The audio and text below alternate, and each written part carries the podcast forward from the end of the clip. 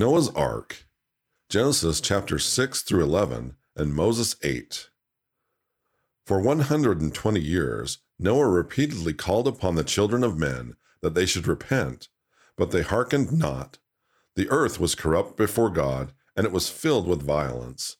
And God said unto Noah, The end of all flesh is come before me. Despite the long sufferings of God, in the days of Noah, only eight souls were saved.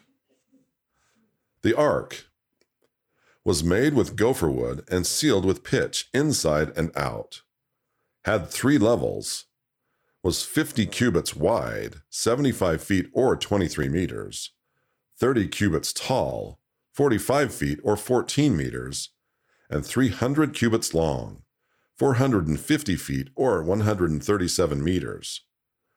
A 747 airplane is 230 feet long or 70 meters. The ark was 450 feet long or 137 meters.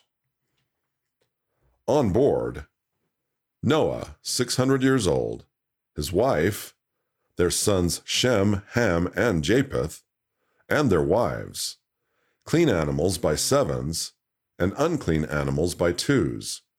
Clean and unclean animals are identified in Leviticus 11.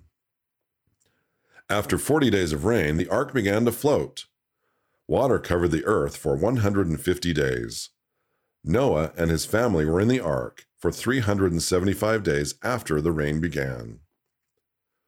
Discussion In what ways does living the gospel of Jesus Christ protect our families during times of corruption and violence, just as the ark protected Noah and his family? Read by Rick Gines.